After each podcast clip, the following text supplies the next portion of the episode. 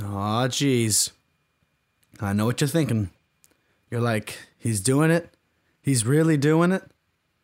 You know, I was thinking Monday's coming up. That's when he posts his podcasts. Tuesday's the election. Maybe he won't, though. Maybe he'll leave it alone. Maybe he won't get into it. Well, you thought wrong, dear listener, because yes, you saw the headline correctly. Today is the day. Today is the election episode. I'm horrified. I, I like to talk politics sometimes in the safety of my home. This is, is stressful, but we're doing it. Today, we're going to be talking about the 2020 presidential election. We're going to be talking about uh, the candidates.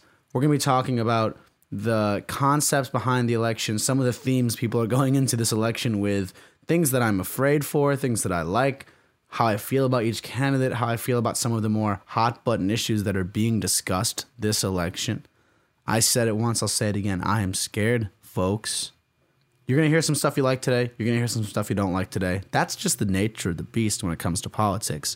I'm going to try to present the most unbiased information I can. I'm going to try to be good for y'all. You know, I do that as much as possible here on the Nightcap podcast. Take it all with a grain of salt. You know, I'm not a political science guy. You know, I read the news, I got some subscriptions, I got some opinions, but that is all they are. So take it with a grain of salt. If you disagree with me, or if you agree with me, or if I made you think, or if I made you angry, whatever, please reach out and let me know. You can find me on Instagram at Jonathan Sherburn. You can find me on my website as well at jonathansherburn.com, where I'll be, I'm a little behind, but I'll be posting show notes, some opinions. Um, this is my second episode of the weekend. I'm doing a lot of recording, so trying to get this out. It will be out though Monday, the 2nd of November, before the election. I'll say now, I already voted, so I can say what I want. I already voted. It's over. I'm not telling you who I voted for, but I voted. And you should vote too. And you probably shouldn't tell anyone who you voted for because you're going to make enemies. Because we're all out here making enemies this election season. Oh, geez, I'm, my heart rate's going. I'm already all stressed out and I haven't even started yet. Without further ado, folks, welcome to the Nightcap Podcast. I'm John Sherburn, and let's fucking do this.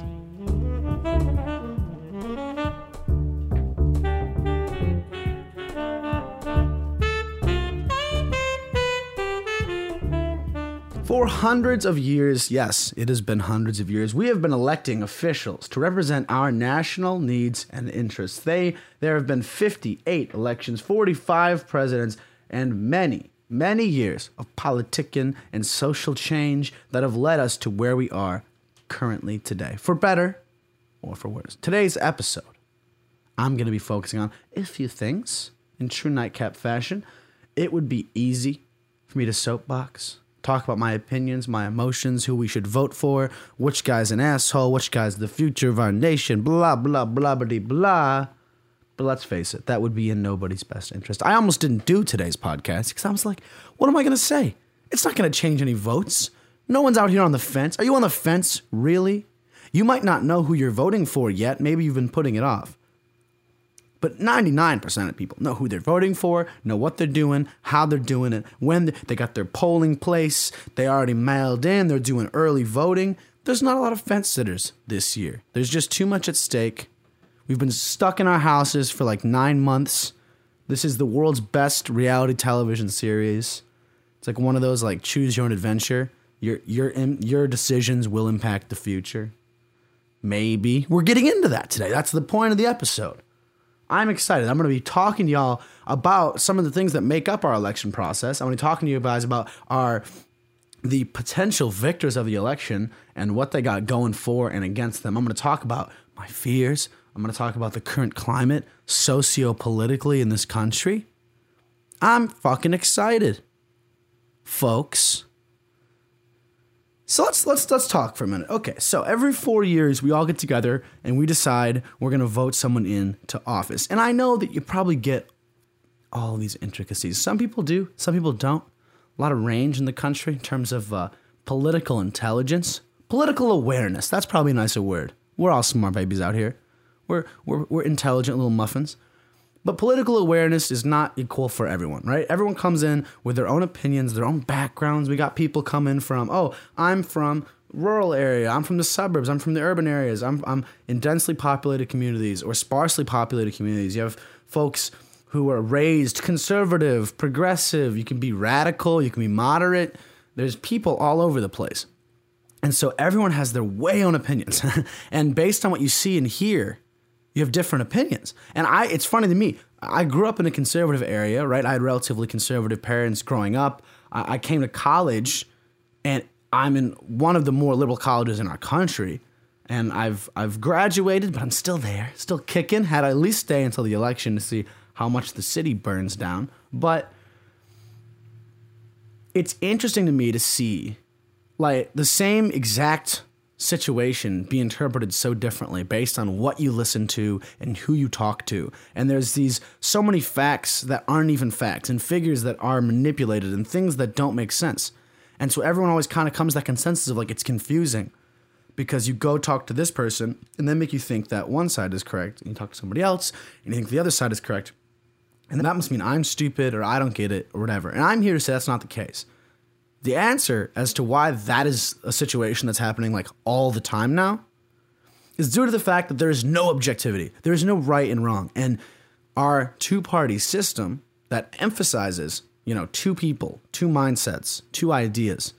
The impact of having a two party system has really created a place where there is a right and a wrong nowadays. And both sides are playing into it so hard. Think about our political representation currently, right, in our government right now and how much of it is the Republican Party has no one's best interest at heart, the Democrat Democratic Party has no one's best interest at heart. They're they're just working for themselves. They're just working to benefit the minority group that is in power. They're just working to benefit their all of their interests and to stay authoritarian. You hear that from both sides, and the answer is both sides are correct. And if you look at like with as little bias as possible, if you try to look at everybody, the people in power are trying to maintain that power and they're using their constituents' interests to keep themselves moving forward. And so that is the reason things are so confusing. And you can talk to people and you're like, you should be wrong, but this sounds right, or you should be right, but the way you're doing this is wrong. And the reason is because there are so many shades of gray when it comes to social answers, because we are such a large and complex country. And so you might think like this is the answer, but someone else is going to say this is the answer. And both of you have credence to what you're saying. And so I'm just getting that out there now. And if you don't want to think in that mindset, do not listen to this podcast. If you don't want to think in that mindset of both sides are right and wrong, both sides have, you know, our interest at heart, but also not our interest at heart. If you can't do that, don't listen because that is, I don't like to communicate with people that don't have that kind of mindset. And if you don't usually have that mindset, you're hard line to what you believe in. That's totally okay. But if for the next hour you could do me the favor of just opening up and relaxing and thinking about a couple different ideas and mentalities, that would be amazing. One more general thing before I get into some some nuts and bolts to start. This is kind of uh, this is kind of an interesting concept, and not everyone's gonna maybe agree with this, or people might have some some trouble with it. But one thing I've always hear is like our America, right? Like what is America? What who who makes up America? What is the best for our country is different for everybody. And I've heard it from so many different sides of the aisle. Of uh, uh, one of the best examples is that if you look at like the right, a lot of the times nowadays you're hearing a lot about socialism and even on the left. So the left is a lot of like the far far radicalized left or even the the not too far radicalized left is saying you know we need socialism in this country. And there's pros and cons to that.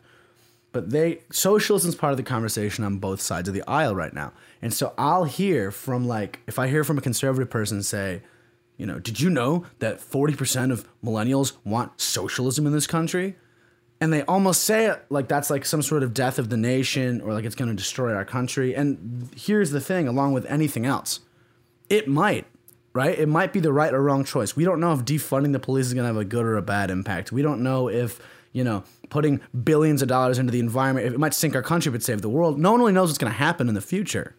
But we have to try things. And so I always find it funny when someone has like their view like this is wrong or right for our country, right? If 40% of millennials want socialism, that means that socialism is an ideology that a good portion of our country wants. Not a majority, but a good portion of the country wants that. which means it's a mindset of an American. That's an American value for at least part of our country. And so I, I, I think about that as well when people talk about, you know, what is my America? What is my country? We're losing this or we're gaining this. They view it in such a small way. You know, just because you live in the city and you, you're used to being in the city doesn't mean that farmers out in the country don't exist or don't have needs that need to be met. And I think that's something we've lost. And this is the reason we have two parties. This is the reason we have things like the Electoral College. It's the reason we have all these different concepts is to try to best navigate the needs of such a wide group of people so that all of our money is not going towards one group or one idea or one concept.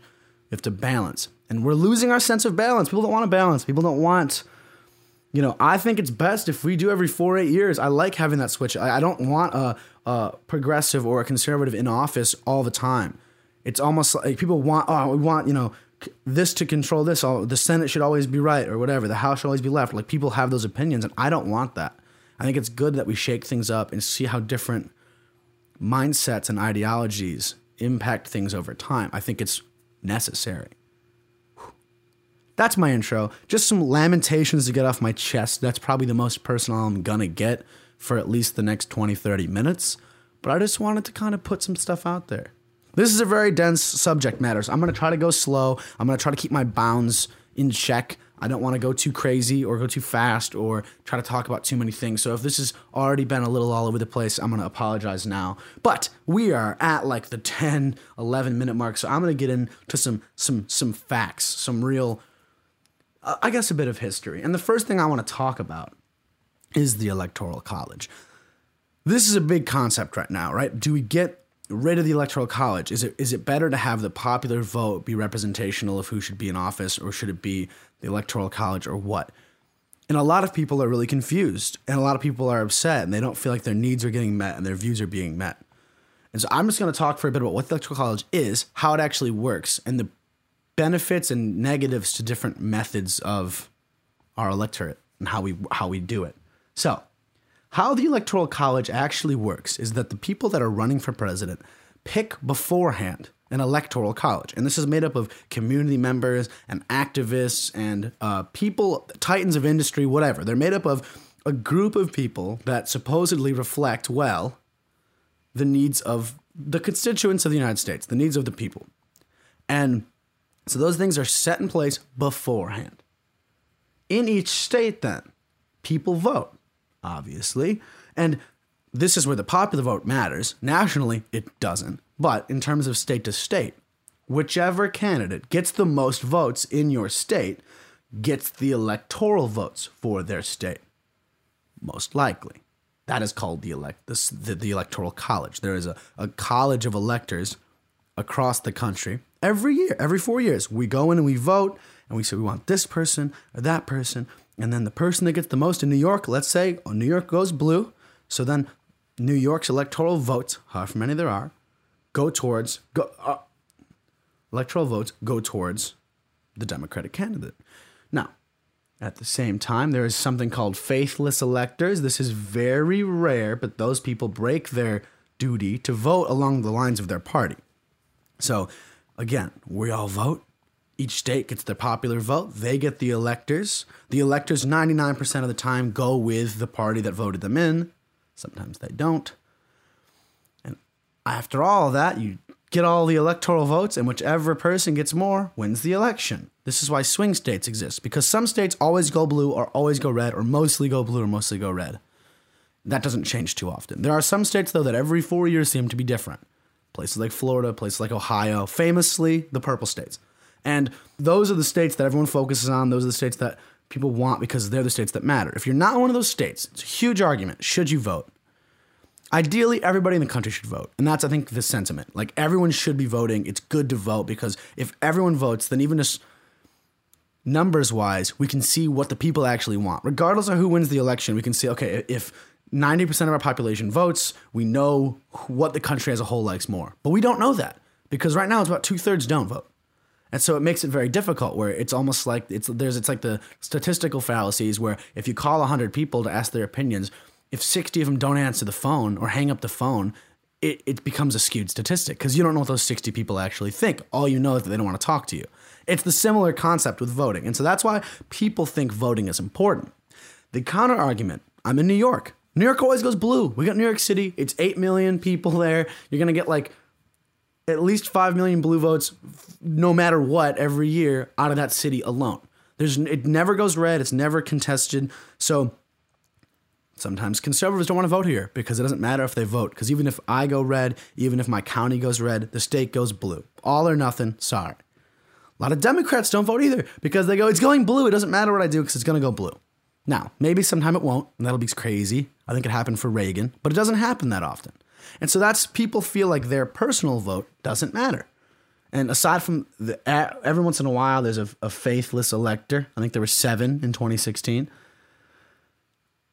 They all go the right same way. Interestingly, as well, with faithless electors, there was actually a Supreme Court in, in 2020, I believe. The Supreme Court unanimously voted to allow states to require electors to vote with their party, which has been extremely contentious. So pretty much, if you're gone in the elector, if the Democrats put you in their electoral college and you, the Democrats win in your state, as the electoral college, you have to vote blue. Not every state does this, but the court, Supreme Court passed that that can be the case. So check your state listings and laws just to know. Some states you have to vote along party lines. Other other states you can vote where you want. Faithless electors are allowed. This was it's kind of interesting because on the one hand people say no, if you as an elector think that it's better to go against it, you should be able to. The other side of the aisle is that you're not an individual voting, you're voting on behalf of people. So if you're voting on behalf of people, you should follow the popular vote of your state. So if the popular goes blue, you should go blue in solidarity because you're not a it's like you're an official, you're not a person. And I think that's a very interesting concept. So as a result, we have this kind of mesh between popular and electoral college. On a state level, the popular vote matters. The popular vote decides electoral college.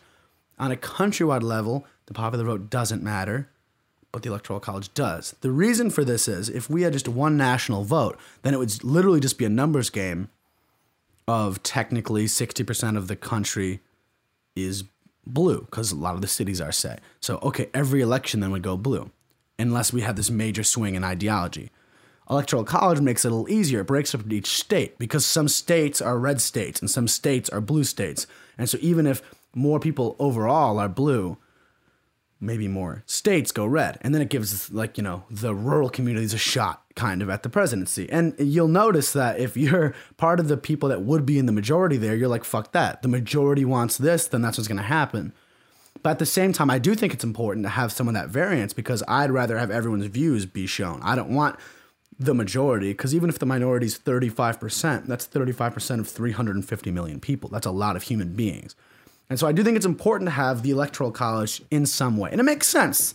Electoral college, I think everyone gets two electors, I believe, and then like as a base, and then you also get, I, I think, because it's what you get two senators, and then the House of Representatives is based off of population or whatever. So maybe it's area size, oh, whatever. I should know this stuff. It's my podcast.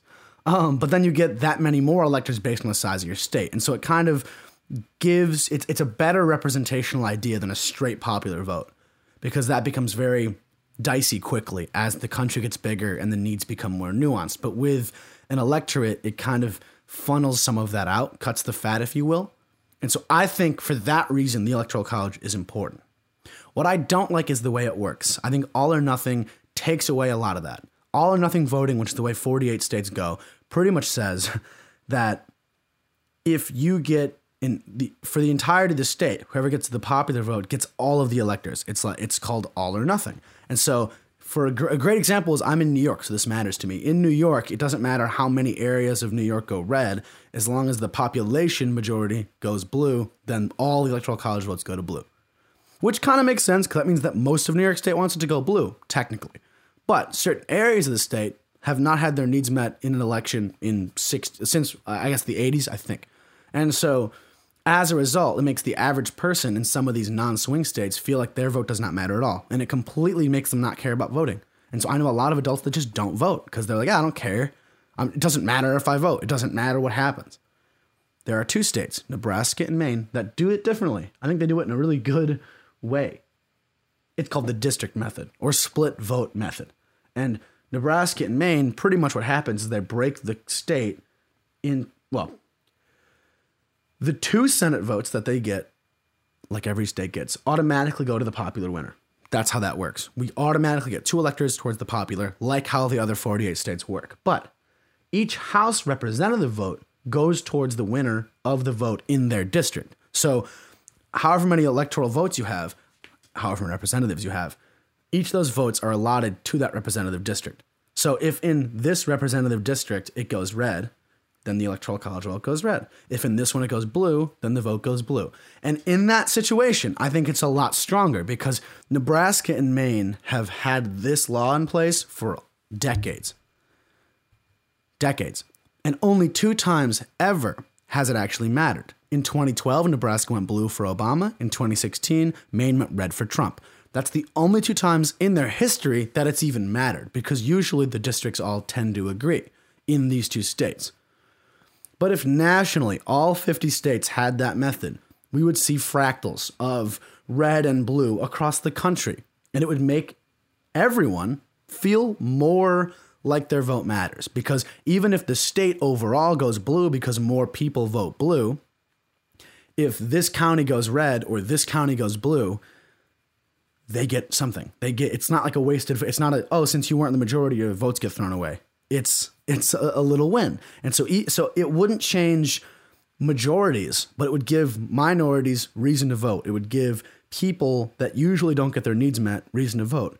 And as a result, it would give the majorities a reason to vote as well, because the majority population would say, oh, if we don't vote, this other group could still take it. It takes away the comfort of not being in a swing state. It makes every state a swing state because if everyone votes, who knows what's going to happen. And this is one of my most politically like uh, it's one of the things I believe in the most is is this concept. And I'm probably butchering it. If you're poli sci, I apologize. But I'm pretty sure that's 90% of how that works. And I think it should be adopted everywhere just because it would charge everybody up more and allow more people to have more of a voice.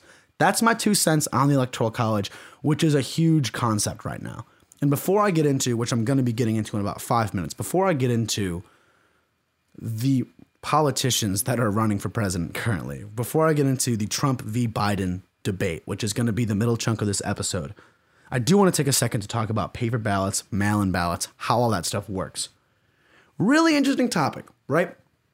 Let me tell you a little history for our younger, dear listeners out two, the year 2000.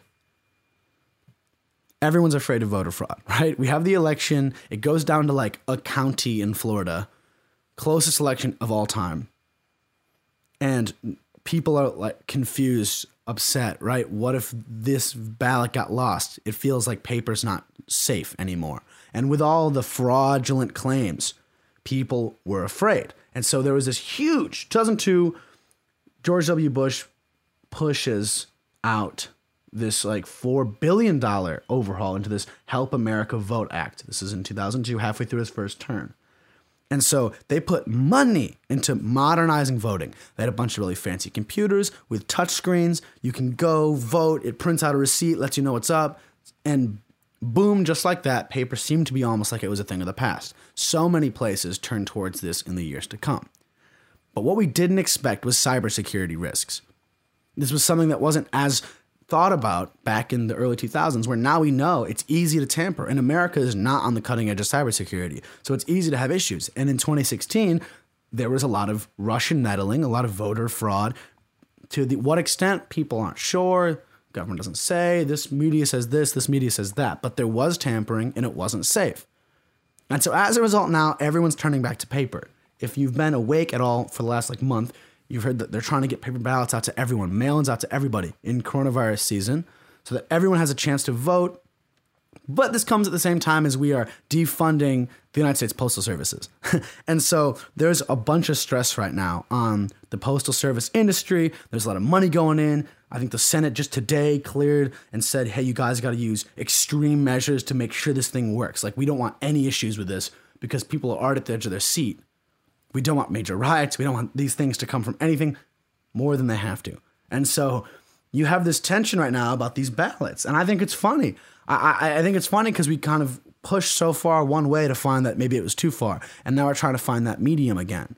I think paper is smart, tried and true. If you look like Britain and Ireland and stuff, they still do all paper, hand counted. And I think that's smart because if we hand count the votes, it's a lot harder on a mass scale to do stuff. It's easier individually, right, to change someone's thing or to, you know, fill out a second one and replace it. That's crazy though. That's conspiracy. And it takes a lot of coordination to get that done because it's individuals with a pen and paper f- committing fraud as opposed to I'm going to hack into this one computer and change a thousand votes. It's a lot harder to pen and paper to a thousand votes. You got to get the entire committee of this town in on it to do that, as opposed to one person at night going in and, and, and hacking, right? And so I think that paper is smart, at least for now until we can figure out cybersecurity. I think it's a good thing for us to fall back on. But I'm so curious how both sides, left and right, might claim fraud. I think it's going to happen either way. I think regardless of who wins, we're going to see it contested, and we're going to see contested really hard up until inauguration. And so I don't expect to have a result from this election until the end of November at least. You know, or we're gonna we're gonna get like the first count, but they're gonna have to recount it, and, and it's gonna be a, a bunch of recounts, and it's gonna get pushed, and there's gonna be a bunch of claims about this and that, and you're gonna see stuff spring up that makes it seem fraudulent and half of that stuff is probably to be true and accurate. The other half might be like fabricated, or you might see one side try to make the, it look like the other side was discrediting. Right? This is crazy. This seems like conspiracy. But then you wake up in the day and it's the headline, and all of a sudden it's like, yeah, well, 2020, ain't it, folks? So you start to see some of these things. This is a, a tough time to be living in politically. In the 60s, say, we knew about a lot less because there wasn't the internet. So it was easier for things to be suppressed. It was easier for you to live in ignorant bliss about how the world worked and how politics worked and how governments worked. But in today's day and age where there's whistleblowers left and right, and you hear every headline and see every piece of news, it is so much harder to be confident than it was when, you know, in the middle of the 20th century. And so I think that's something that's really interesting to think about and to keep in mind. This is stressful. It might seem like the world's unraveling, but partially it is. And partially it's just that we're not used to watching it unravel like this. It's new. And so keep your head on your shoulders and be okay. With that, let's get into some of the politics. We got two main candidates. We got Donald Trump on the right. The sitting president has been for four years. We have Joseph Biden, former vice president, senator, head to head trying to win the presidency at a time that seems more important than ever before.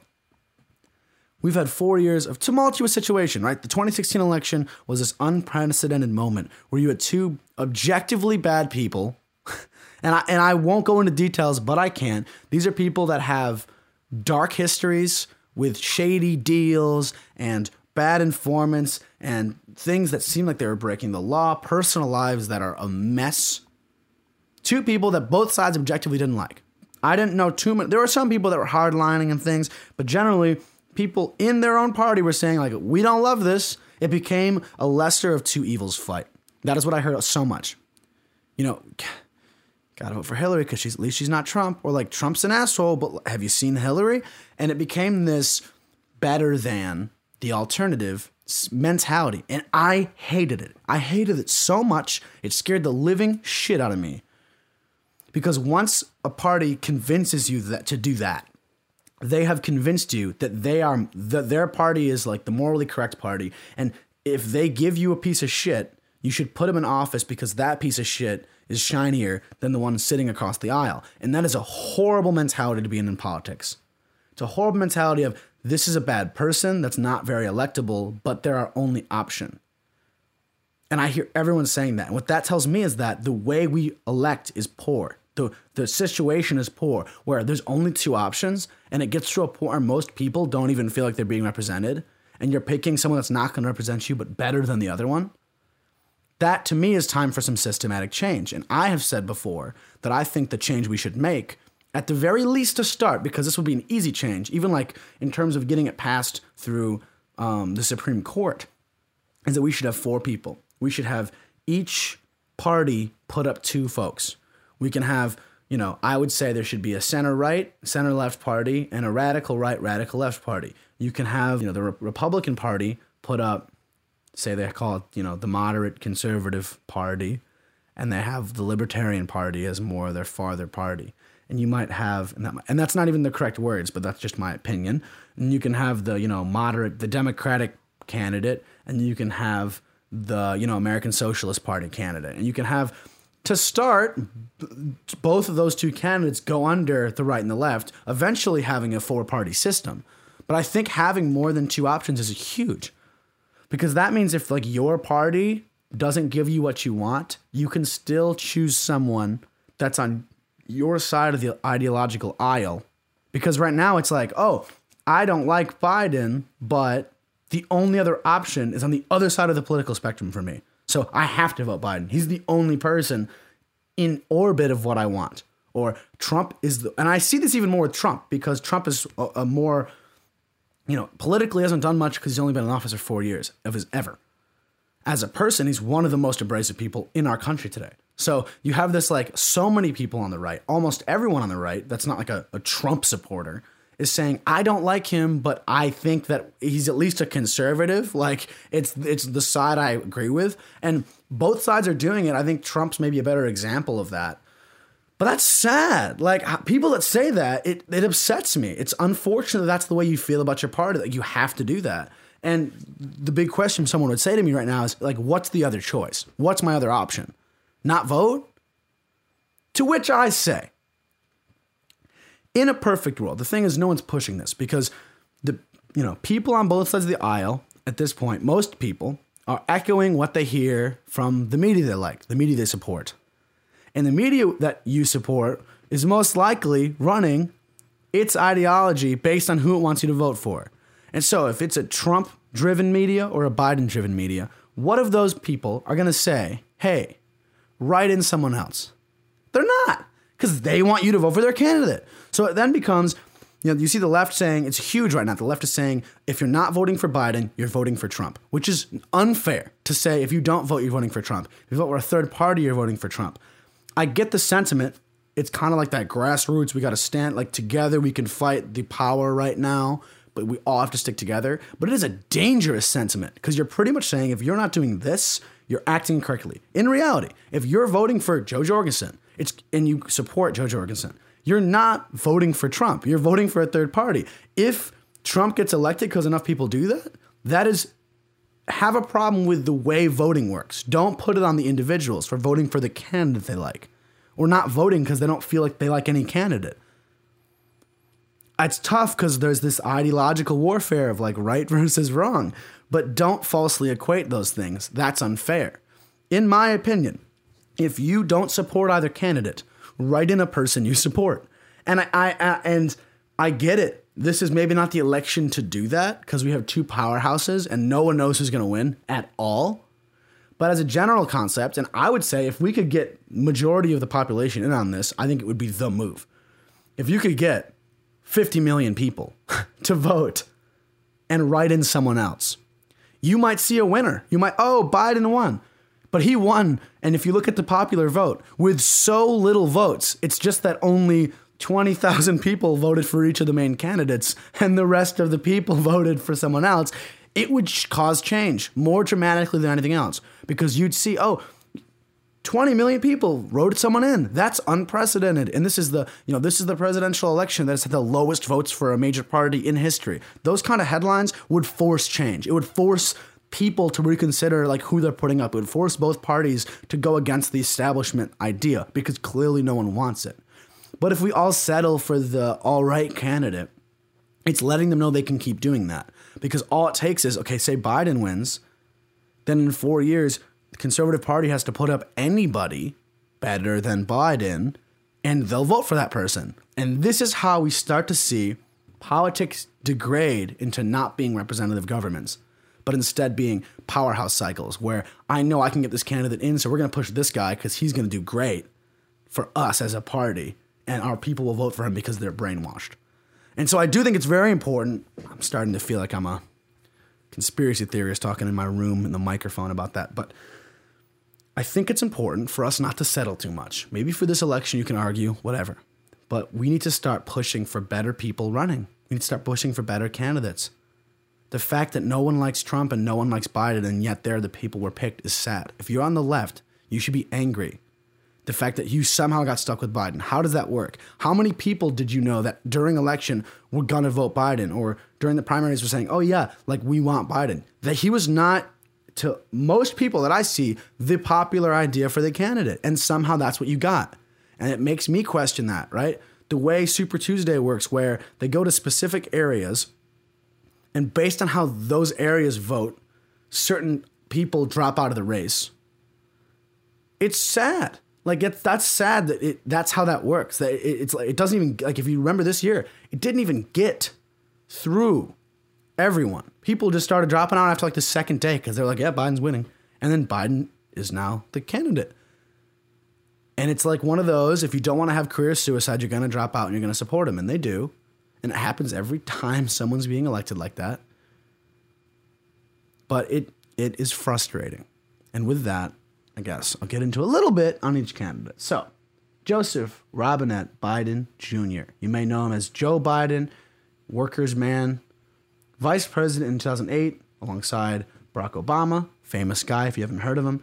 And they say he served for Delaware as a senator for 36 years, was then vice president for eight years, was a solid vice president, regardless if you like what he's doing. Or he did important work. He focused a lot on economic policy, foreign policy, he actually went to Syracuse University. What, what? New York, upstate. Motherfuckers. He was the first Catholic and the first Delaware member to serve as vice president, which I think is super cool. He's won his Senate seat so many times. He's been reelected a lot. He's had a lot of experience. And so as a result, he has had some very interesting views that have changed. People say that's the hardest thing about Biden is that he has had such a long history and politics have changed so much over his history that there are so many things that looking back, like now you're like, damn, he supported that. At the time, we're living in a different world. The Democratic Party looked different, which I think people forget about. Um, if you look at the Democratic Party, even in the 90s and 2000s, Bill Clinton was calling human beings illegal aliens. That was the words described. Al Gore was going to spend some of the surplus we got we had from the 90s if he was elected on keeping American values pure and keeping foreign mind mentalities and ideologies off of American soil, which sounds like a conservative party thing to say, but this is who we were dealing with in the 2000s. So even in the last 15 years, 20 years, you've seen the left change a lot. And so Biden, it's almost unfortunate. Some of the things I think are objectively not the best, but it's unfortunate to, you know, that's what happens when you're in politics, where Trump doesn't have that. He's been in politics for four years. And so he hasn't had as much time to like look back at what he was saying in the 90s about this this political thing, you know? And so it's a little more tough. But Biden has had a very interesting time over the years. He was when he was young, a lot of the things he did would seem almost now like conservative things to do. You know, he was opposed the forcing of busing to people in different racial communities, right? It was kind of a, a bill that was promoting forced busing of all students together to kind of end segregation in terms of that regard. He voted against that. He was in favor of keeping the corporate climate of Delaware strong. He wanted to keep it a climate of a place where you want jobs. And that's not a bad thing. Supporting corporations in your state is good because it keeps jobs in your state, it keeps industry in your state, and that's more important than almost anything else. But we're in its place right now. People are saying, like, you know, fuck the corporate climate, fuck having that be the main thing. People matter more than corporation. And that's an interesting thing that he's shifted a little bit. He's not like anti corporate America by any means, but he's definitely pulled back some of that sentiment over his career. A big thing he's changed is his stance on crime. Back in the day, he was big into like crime bills. He signed a bill that provided 100,000 more police officers onto the nation's streets, banning assault weapons, mandating tougher penalties for drug dealers, which is super contentious right now. This is something that Kamala Harris's running mate also has had issues with. It's coming out right now that they had a lot of hands in the drug war, hardline drug war. And the drug war is something that has aged very poorly. Since it didn't work, it's easy to look back and say, like, fuck that. I'm anti drug war. I think that arresting people for possession of drugs doesn't make any sense. I think all drugs should be decriminalized. Now, if you're driving under the influence of drugs, if you're a major seller, right, you're, you're, you're making drugs and selling them without any sort of testing, right, that kind of thing, those people, I understand jail time. But if I have meth on me for my own personal use, I think that it's a very slippery slope to put me in jail. Because I haven't done anything to hurt anybody. so why am I going to prison for having cocaine? I get it if I'm selling a cocaine to other people because then I'm promoting the drug trade. I get it if I'm driving and I'm high on cocaine because that's unsafe. But if I'm in my house and I have some cocaine for myself, why am I going to prison for that? And, that's just a, a little opinion of, of Joe John's if, you, if you're curious, dear listener. But those are things that have not aged very well something he did well that a lot of people like. When he was vice president, he was in charge of this huge stimulus package. He was given a $800 billion almost economic stimulus package. That was his big thing as VP, was enacting that. He was trying to do a, a, he did a task force for like the middle class, arms reduction treaties with Russia, advisory role with conflicts in Iraq and Afghanistan. So he was very hands on in terms of foreign policy as vice president. And Pence has a lot of similar experience nowadays. Um, he's doing similar things.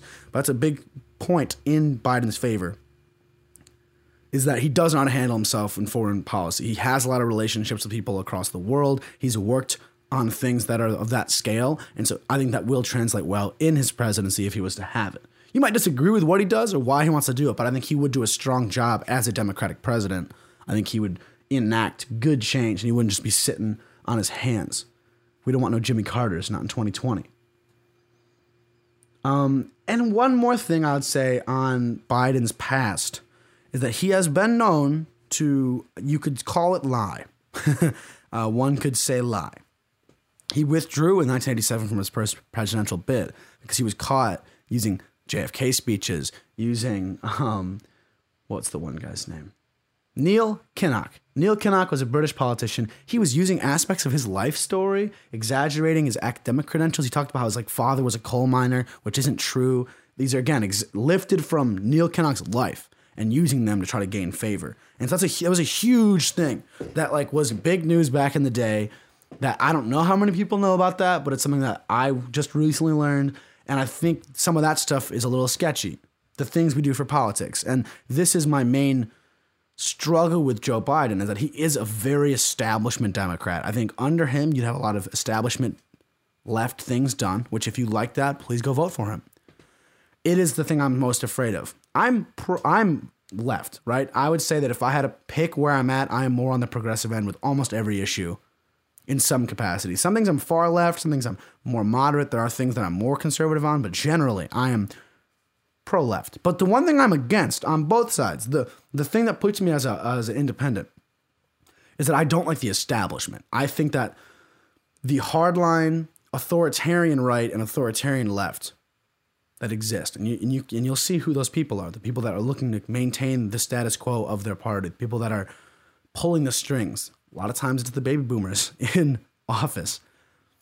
Don't do things for the people you can watch and see as like Mitch McConnell's and Nancy Pelosi's do things that are clearly power grabs, clearly to maintain power and to mess with the other side of the aisle, specifically make the job harder. And it's this like, you started it, who did it first, who's worse thing. But I do not support it in any regard. It's why in 2016 I like Trump.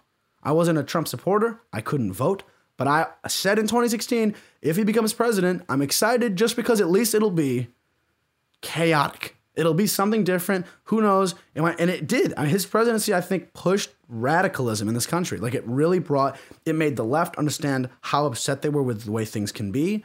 It made the right realize that the chaotic energy got more done. It made everyone realize, like, regardless if you like the direction we're going in, it's at least something different. And I guess this is how we're going to start. This is how I'm going to get into Trump. Donald Trump ran he has less of a political background, so it's kind of hard for me to really talk about his past. But I can talk about his presidency. Um, he has pursued tax cuts. Biggest thing he's done is deregulate.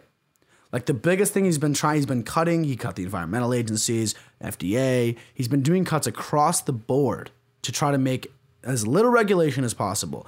The idea is that it will make businesses have more freedom to make more money, to push us economically in the right direction. We've had a very good economy under Trump. Some people completely relate that to him.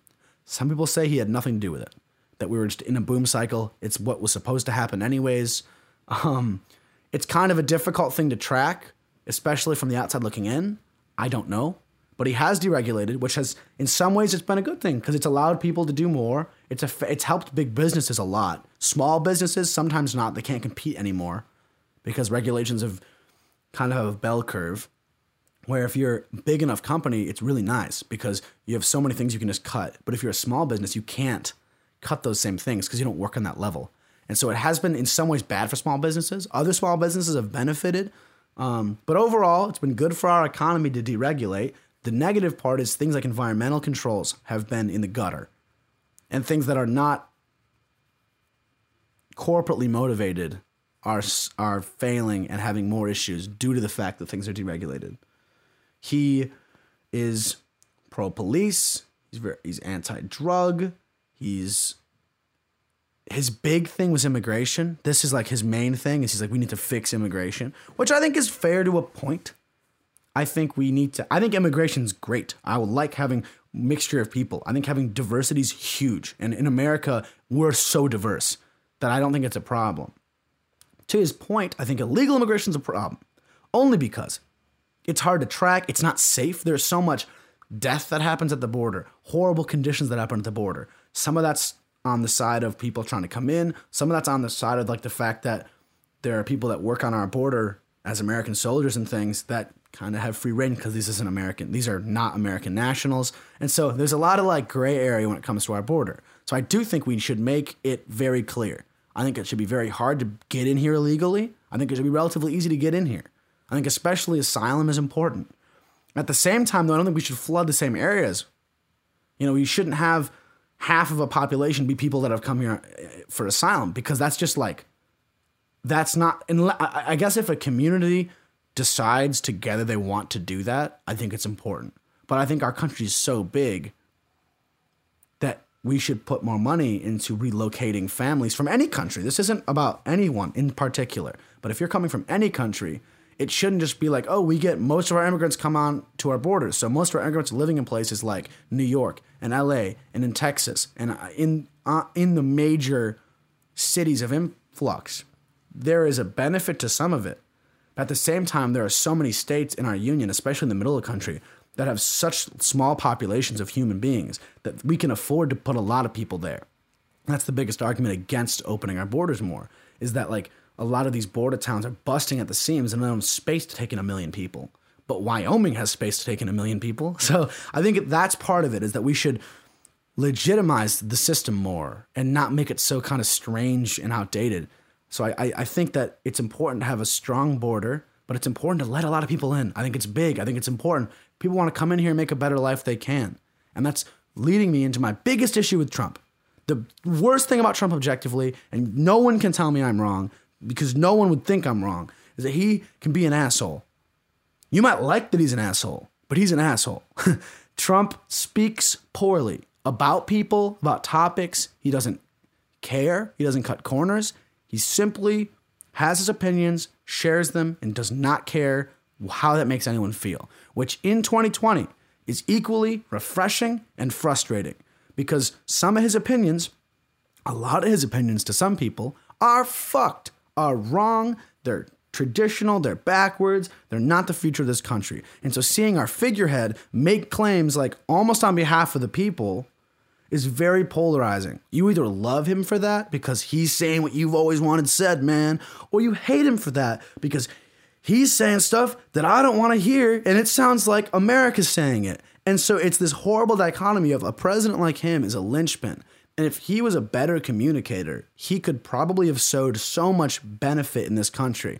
But the way he is, he ran on making fun of the other people on the stage. He ran on trying to depower the media and convince everyone not to listen to them. He ran on these t- things that are now coming back to bite him because since he said to the media, like, fuck you, the media said, fuck you back.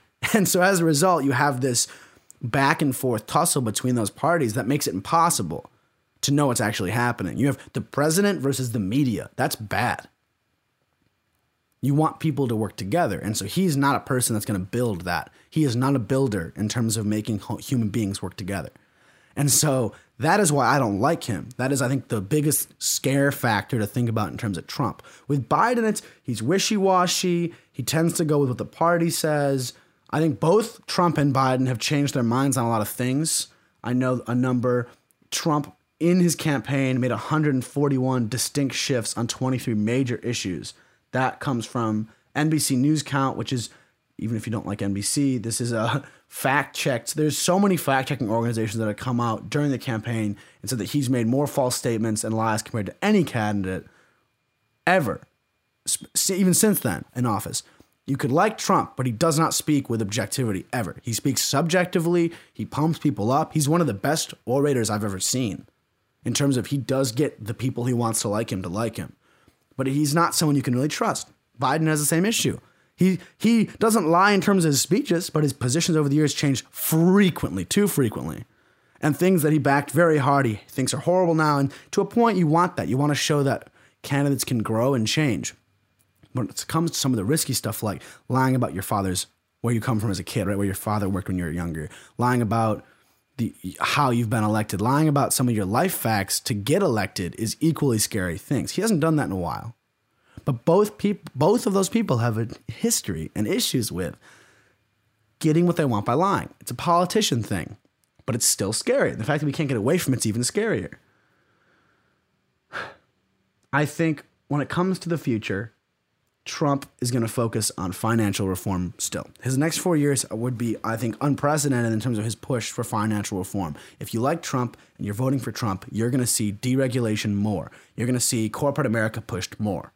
You want Biden, you're going to see a lot of social reform pushed. You're going to see more regulations on businesses. And you're going to see more money put into people, put into different programs. And I think that's the the left likes programs. The left uses programs to fix problems. They make this act and this bill and this group that are given money to fix problems. Sometimes it works, sometimes it doesn't work. So you're going to see programs made, you're going to see disenfranchised groups get money. Some of that might be good, some of that might be bad. I think these groups do need money, right? Our education needs reform, our housing needs reform, but there's a way to do it. So that's what you're going to see from Biden. You're going to see a lot, you're going to hopefully see a lot of that reform. Trump and the right tends to have more the concept of we're going to push economics and we're going to use hopefully a surplus like that to force change. We're going to pump the economy to make everyone's quality of life better. And that's kind of the difference between the two parties. And you're with both candidates, you're going to get that, regardless, again, if you like it or not. You're going to get that. Might work, might not, but that's what you're going to be seeing. I think my biggest fear for each candidate is that I think under Biden, I think under Biden it's gonna be better foreign policy wise because so many people hate Trump. Like so many countries hate Trump. So many governments and heads of state think him being in office is a mockery to the concept of world government. And so I think under Biden you're gonna see that be better. You might not like those countries. So if you don't like those countries, then screw it. If you want isolationist America, then you don't care about that.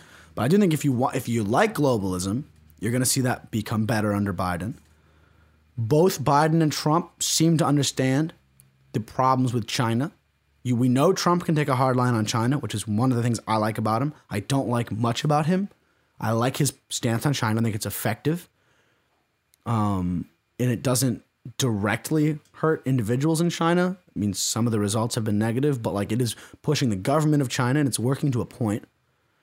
I think with Biden, you'll see similarly. He might, maybe not, but from what he's said, he's going to try to be equally hard on China. I think they agree there more than anything else.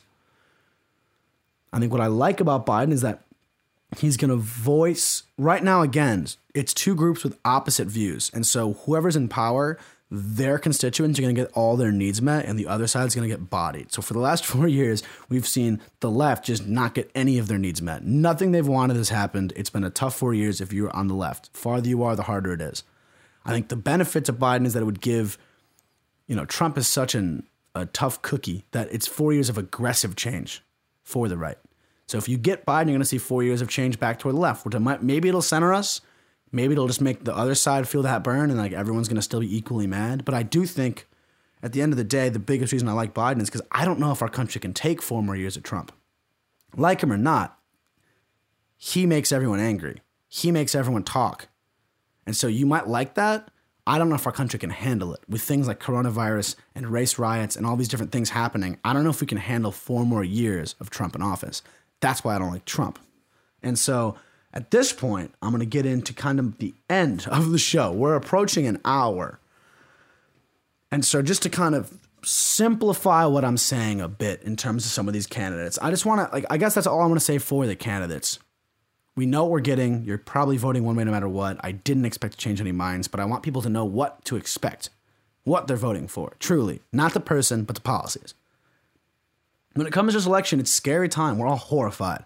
The reason is because our country's bursting at the seams. We are seeing so many different things of points of influx happen at the same time, and it's just rubbing everybody in the wrong direction. There's seemingly so many problems, and there's seemingly no way to fix those problems. We have record numbers of anti government sentiment, anti establishment sentiment. 85% of our country on both sides, this is both sides of the aisle, don't trust the government and don't think they're doing what's best for us. This was not even recent. This is over the years, the last six, seven years. If you look at, there's Gallup polls that have been going since 1980 that have sh- that you can see that in almost all areas, whether it's economic, whether it's social, whatever, in almost all areas across the board, the don't have faith column is checked, and the don't trust and don't like and disagree column is higher than ever before, anywhere across the board for left and for right in all age groups. Nobody's happy right now. And we're all just like, everyone's scared, and they're scared that if we don't get my way, it's going to become over the tipping point. And I think it, it might. Like, we might be fine. It might just be a point of contention as an older generational set of ideas kind of is fading and a newer generation of ideas is coming in, you have those like inflection points that are tough. It might just be that. At the same time, though, we could truly see major change in this country. We could totally see a civil war. We could see revolutionary activity. We could see a post-American world. Like if I've said this, the only reason that like we're still good with the amount of debt we have and with I didn't even get to debt today, but the amount of debt we have and the amount of fear we have, and the amount of issues we have. The only reason we're okay is because for the last hundred years, we've been pretty much at the cutting edge of every major tech advance. Like when it comes to cars and the internet and all these things that mattered, we were there to reap the monetary, fiscal reward, the social reward of it. And so we're cool. But in the next 50 years, we're going to see things like robotic tech and cybersecurity and interconnectivity take off. And if we miss one of those things, say someone like China gets that, right? If some other country is better at innovating than we are, because our schools, education's dipping and things, if we see someone that's a better innovator that takes that charge, we might see a post American world where we're not on top. And if we're not on top, I think we're going to see ourselves turn into a nation with a lot more problems if we're not on the cutting edge. Because I think the only reason it's okay is we all say, well, at least we're in America, which is better off than a lot of places. But if we start to see more of those cracks show and start to lose some of the momentum, our debt's going to catch up to us. Our social problem is going to overwhelm us, and we're going to see revolutionary activity happening, and we're going to see major change. Major changes coming in the 2020s. It is for sure. The question is, are we going to be on the end of that that hurts us, or are we going to be the end of that that works together? And right now we're heading towards hurting each other, not working together. And so we need positive change. We need positive people who are willing to listen to each other and communicate and work against the systems that are actually against them. If you're a Democrat, a single Republican is not your enemy. If you're a Republican, a single Democrat is not your enemy. You're two people with different opinions, but you're not opposed humans. You're both people living in the same town, in the same city, in the same country, or whatever. And so, as much as you might not like each other's views, you're on the same team. The team of, please God, we need to keep this country together and keep the nation together. Or if we're going to split the nation into 50 different nations, which might be even better at this point, again, your neighbors you work with together, you, you are under the same economy, under the same flag, under the same monetary system. Those issues are not to have with each other. They're issues to have with the establishment that is not serving us. And so I think that's huge. If you don't like the way things are, it's not because there's someone voting against you somewhere. It's because the way the system works isn't the way you want it to work. I think that's the single most important thing I want to leave people with today. it's scary. Your vote doesn't seem to matter because if you're in the wrong area of the country, it doesn't matter what you do. Everyone's going to, there's a tide against you. So we need to fix it. You know, write your senators, no, write your representatives, write your government, post online, go to marches, whatever you need to do. But talk about it. Talk about change. Talk about having more candidates, more options. Talk about having change in how the system of voting works if you don't want like the way it is. Talk about gerrymandering, which is how we split each district and how screwy it is sometimes. Where it's the gerrymandering is scary. And look it up. It's scary. It's clearly politicians on both sides drawing lines so that they can get reelected so that the Democrats always win here and the Republicans always win there and there's never any option. And again, it's taking the power from the voters so that the power systems can maintain that power. So look into some of those things and don't trust what you're seeing. Don't trust one source of media. Don't trust one single politician. Don't trust one idea because if you believe in a single idea and think all the other ideas that are opposed to it are wrong, you're probably wrong. You're probably too far onto one side of the equation to clearly understand the negative impacts it has on others. There are human rights issues that that does not apply to, but for most social issues, fiscal issues, economic issues, it's shades of gray. And you need to respect that people don't always have to agree with you. Please vote tomorrow. God damn it, if you haven't already voted. I don't know who's going to win. I really don't. I could see Biden winning. I could see Trump winning. I think it depends on who actually has the balls to go out and vote. I think it depends on who actually cares enough to go out and do it more. It seems that it's kind of split. Some people dislike the establishment enough to go for Trump again. Some people dislike Trump enough to go for the establishment again. No one seems to be happy, but everyone seems to be tolerant of one over the other. Usually it's, I don't like Biden's policy, but it's better than Trump's personality or it's I don't like Trump's personality, but it's better than Biden's policy. And that seems to be the general consensus. So go vote. Vote for a candidate if you think they're going to make our country better. If you don't, please don't vote for them. If you don't think they're going to make our country better, don't vote for them, regardless of what that means. If it means not voting, if it means writing someone in, if it means going third party, whatever. Just don't emptily vote. Vote. If you're going to vote, know what you're voting for, know what they're going to do, and support it. But don't fake yourself and go vote anyways because there's other positions you're voting for other you're voting for representatives you're voting for in like local bills like i voted uh, in my town for this local bill that's going to be great for the community if it passes like vote no matter what even if you're afraid about the presidential part go vote but don't just listen think please god think if you like the show you can find me at instagram at jonathan Sherburn, my website jonathansherburn.com. I'm stressed, everybody. This is uh, this is. I'm not ending this happy. I'm ending this. I'm gonna go t- take a run or have a drink or something. Damn it. That's why this show is called Nightcap. It's because we can talk about things that stress us out and then get drunk after and pretend that things are okay.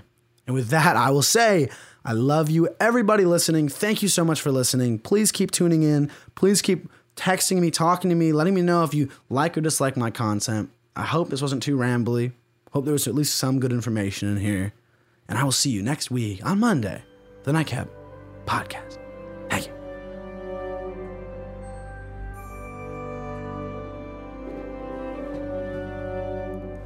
Oh, beautiful, it's just our luck. America's in its grave. Coronavirus voter fraud. We are all in such pain. America, what's wrong with you? Are we communists or fascist pigs? Make up your mind, we don't have time. We're all on a sinking ship.